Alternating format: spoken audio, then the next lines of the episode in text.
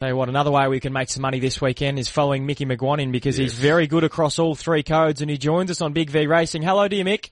G'day, Matt. Shawnee. Hello, fellas. We're good, Matt. Uh, good. Mickey, how are you, mate? Merry Christmas.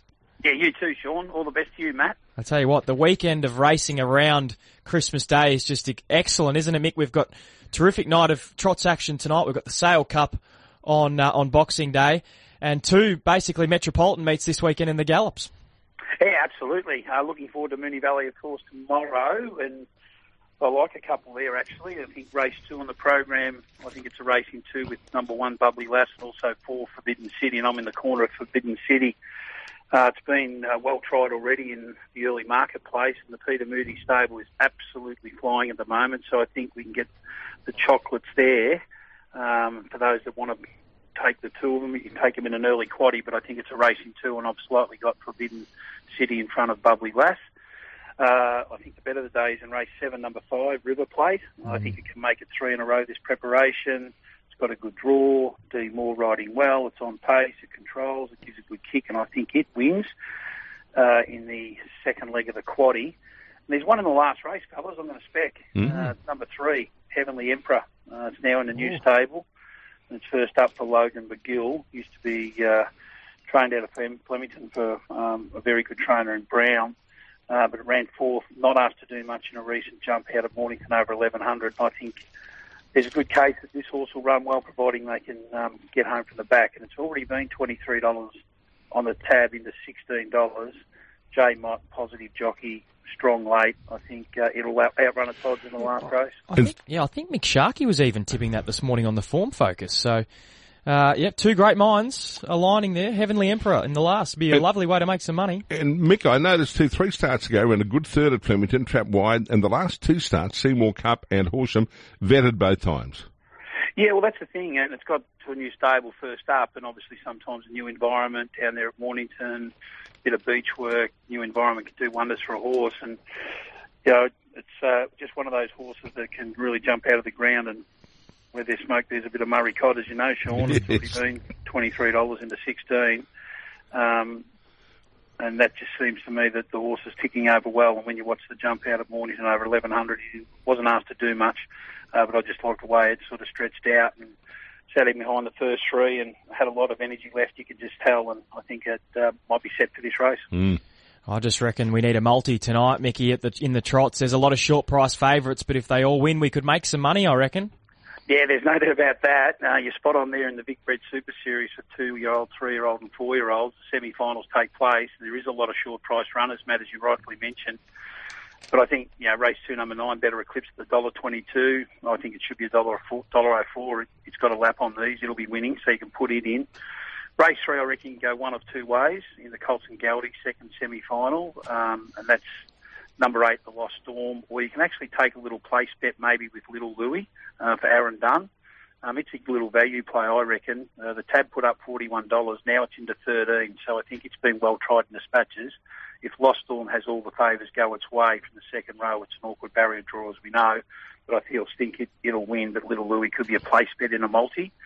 Uh, race four, the three-year-old fillies, first semi, and Cypher will just win. But I think Soho Historia in the same race, number 11, it's a dollar eighty. I think it's a massive chance to run a place. So I think a place bet in a multi can you can go that way. In race five, the three-year-old Colton Galdy's first semi-final, the Star Catch a Wave presents itself here off the awkward barrier draw and it's $1.22, I'd probably prefer to go with the first leader. Uh, he's the son of a gun, number two. I think what Matthew Craven will do will hand up to interest free, number five. And I think Catch a Wave will come around to the death seat, and I think they'll control the race from lead, death seat, and behind leader. And I think Catch, uh, sorry, um, he's a son of a gun, number two, can run a place at good odds. I don't want to play in race six. I think that's a tough semi-final for three-year-olds Race seven on the program, uh, Major Moth, it'll find the front. It's a dollar eighty-five. It should win. Act now. It's got the awkward barrier draw in barrier eight. It's the logical danger. You know, ran third in the Inter Dominion final. But I think ideally it can be first to the paint at a dollar sort of thirty-five. You could probably get to put it in a place multi for Chris Alford. I think it'll look to come out of the gate and then sit behind the leader, Major Moth.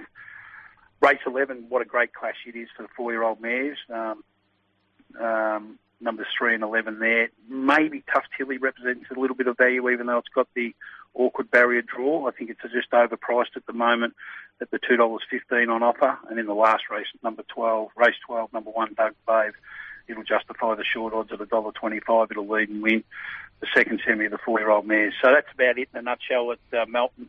As far as I'm concerned, you can probably multi some of them up and get get some Christmas turkey for the next day. Mick, we'll just make note Horsham here. That looks like there's going to be a further delay there. They're still working on the track. There was uh, 15 metres of water on the track in the towards the back turn and uh, they've got the tractor out and they're dragging uh, like a mat over it at the moment, trying to clear that out. Although horses look like they're starting to get into position now. They've looked like that a couple of times, and we've been misled. Uh, as Dan Malecki pointed out yesterday on, on Green Light On, if you're going to have a multi in the trots, get it on early because a lot of those short price favourites, as you pointed out, Mick, the dollar twenty, dollar thirty chances, they end up short, uh, even shortening even more. So you're best to get your bets on nice and early, and then sit back on the couch and watch them all kick home. Uh, Mick, yeah, that's the point. You, you take you, know, you shop early, you get the good odds, and you know sometimes those dollar thirty chances, dollar twenty two chances, like you say, they'll run a dollar twelve, dollar fourteen. But when you multi four or five up, they certainly. Mm make your multi a lot larger than what it would be. Yeah, speaking of Mickey, Mick McGuane is with us on Big V Racing, and Mick, uh, we look ahead to the Sale Cup on Boxing Day, and it's a terrific final that we've got here. Dookie Devil's the favourite at the moment, but you've got the Melbourne Cup winner Yachi Bale in this field, and George Farrugia, who'll join us a little bit later in the show.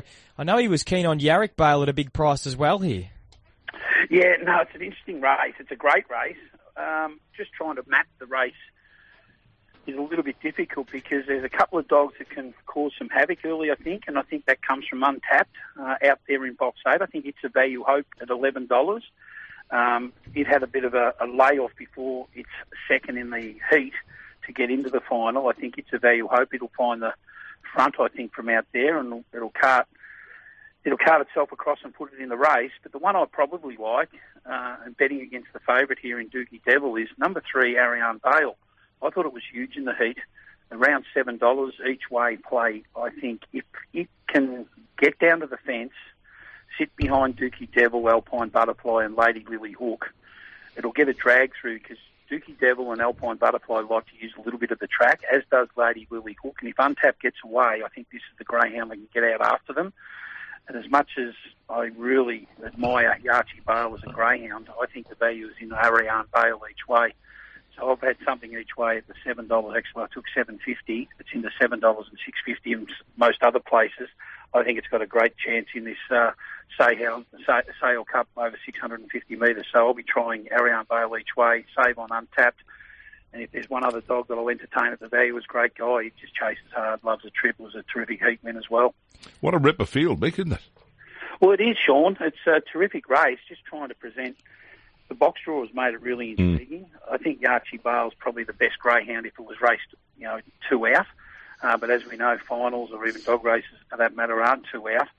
And you need a lot of luck going into the winning post the first time. And generally, those dogs that can save ground going around uh, that first corner, uh, and if your brakes come your way, you can make great inroads into that back straight. And I think that's where the race could present itself Ariane Bale because um, as much as it's got second, second, second against its name, it hasn't raced with a lot of luck. We know it chases particularly hard. I just hope it wants to put its nose out in front, of, in front at the right time, and that's at the winning post the second time. So I think um, at the value, I just thought it was huge. Got crowded early, uh, just had no luck in the first hundred metres of the uh, heat run, and it allowed you know its danger probably in that race to get away, but it chased magnificently to the wire, and I thought uh, it had flashing light written all over it. Mm. I think the way the race is presenting in this race, I think it's a value runner in the in, in the Sale Cup. Yeah, if you can find the winner in the Sale Cup, you'll be making plenty of money, that's for sure. Hey Mick, uh, we appreciate your work on Big V Racing in, in recent weeks, and of course all of your football insight from across the year as well.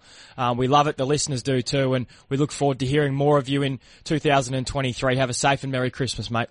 Yeah, you too, Matt. You too, and your family and yours as well, Sean. Have a great Christmas, guys. Good on you, Mick.